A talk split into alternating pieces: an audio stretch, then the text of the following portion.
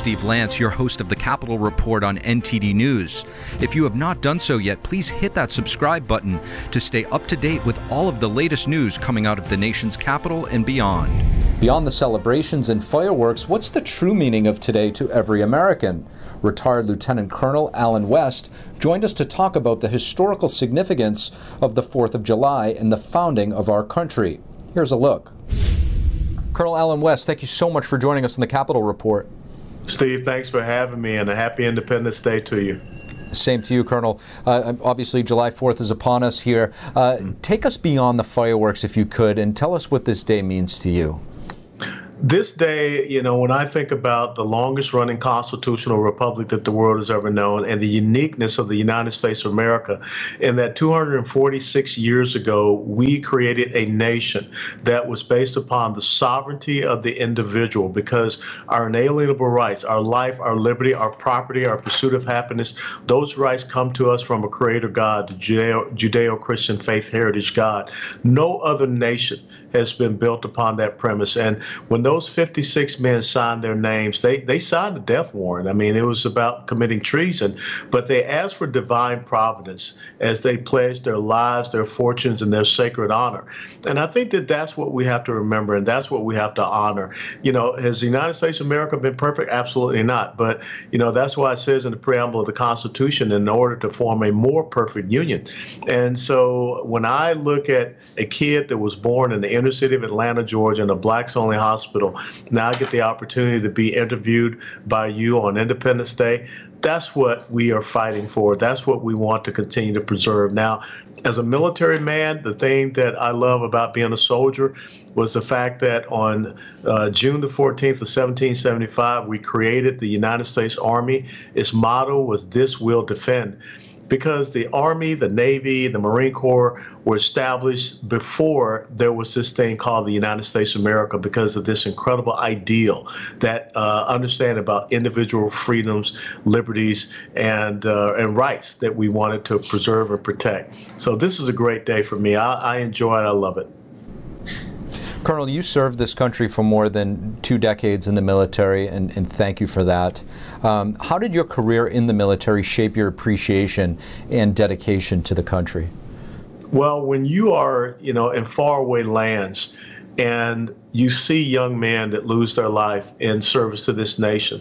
Uh, that's very emotional for you. When you're in faraway lands and you see that flag that is flying over your base camp, that's very emotional for you because, you know, the United States of America, we don't go and, and look for conquering other lands or things of that nature. We go to try to extend that understanding of individual freedoms and liberties. And so, whether it be in Iraq, as I was, or Desert Shield, Desert Storm, or Afghanistan, or even standing on freedom's ramparts uh, there in Korea in 1995, right along the DMZ. It's all about preserving and protecting the basic fundamentals of individual rights, freedoms, and liberties. And so, seeing young men and young women now today who are still willing to do that, my uh, son-in-law right now is at Army Basic Training in Fort Jackson, South Carolina, and the fact that they're willing to make the last full measure of devotion, and you think about all of those who have made the last full measure of devotion to keep this nation over 246 years, that's what it means to me having served in the military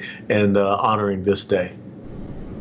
So I've been calling and referring to you as Colonel. I could also, you know, refer to you as Congressman. You mm-hmm. are a former Congressman. You served in uh, the House of Representatives.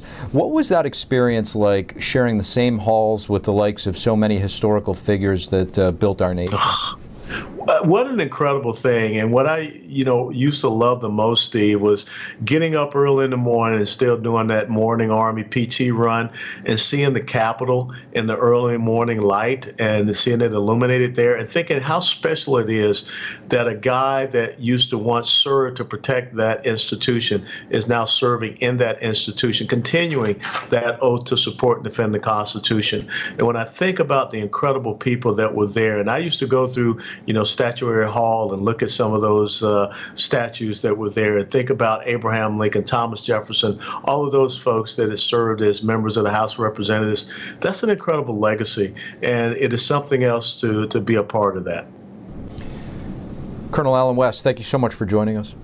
It's my pleasure. And again, happy Independence Day. 246 years in the greatest nation that the world has ever known. Happy Independence Day to you. A new Gallup poll shows that only 38% of U.S. adults say that they're extremely proud to be an American. It's the lowest percentage since Gallup began recording the trend in 2001. And another 27% say that they are very proud to be an American. Joining us next to talk about this special day in our nation's history, historian John Berlau is Director of Finance at the Competitive Enterprise Institute, and he's also the author of the book George Washington Entrepreneur. John Berlau, thank you so much for joining us on the Capitol Report. Thank you so much for having me, Steve. Of course. Uh, John, you just published a fascinating piece on the site Law and Liberty. Uh, we often hear people call Washington, D.C. the swamp. Uh, in recent years, we also hear rumblings of the so called deep state. Deep or not, we have an entrenched administrative state. Uh, if you could explain this to us, and how would our founders feel about this modern day bureaucracy which has become of Washington, D.C.? Our founders wouldn't like it too much because including George Washington, who I'm you know who I wrote about in the book George Washington Entrepreneur, um, because uh, it it would remind them of some of the British quasi courts like the Admiralty Court, where they had to face crimes, you know, being accused of tax and trade violations such as smuggling without juries and sometimes in faraway places and biased toward the king.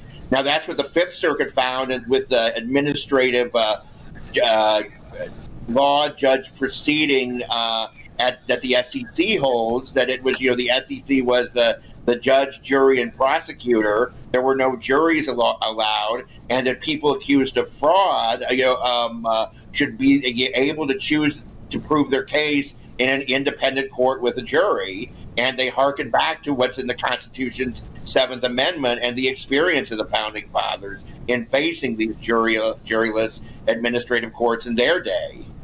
John, let's talk about the uh, Declaration of Independence. It's a historic document to us, but bring us back to when it was written and what it meant back in July of 1776.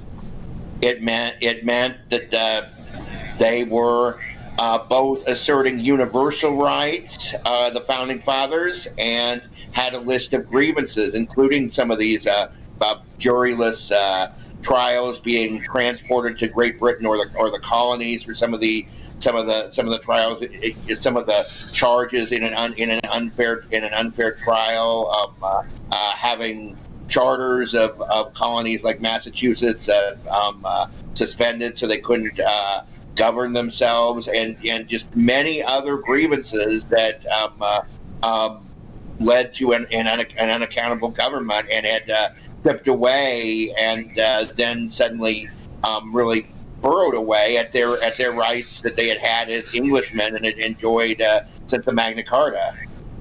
John, two of our most significant framers and, and, and, founding fathers and first presidents were John Adams and Thomas Jefferson. They both died on July 4th. Uh, the irony is even more striking given their relationship and role in history. Um, if you could, tell us a little bit about that relationship.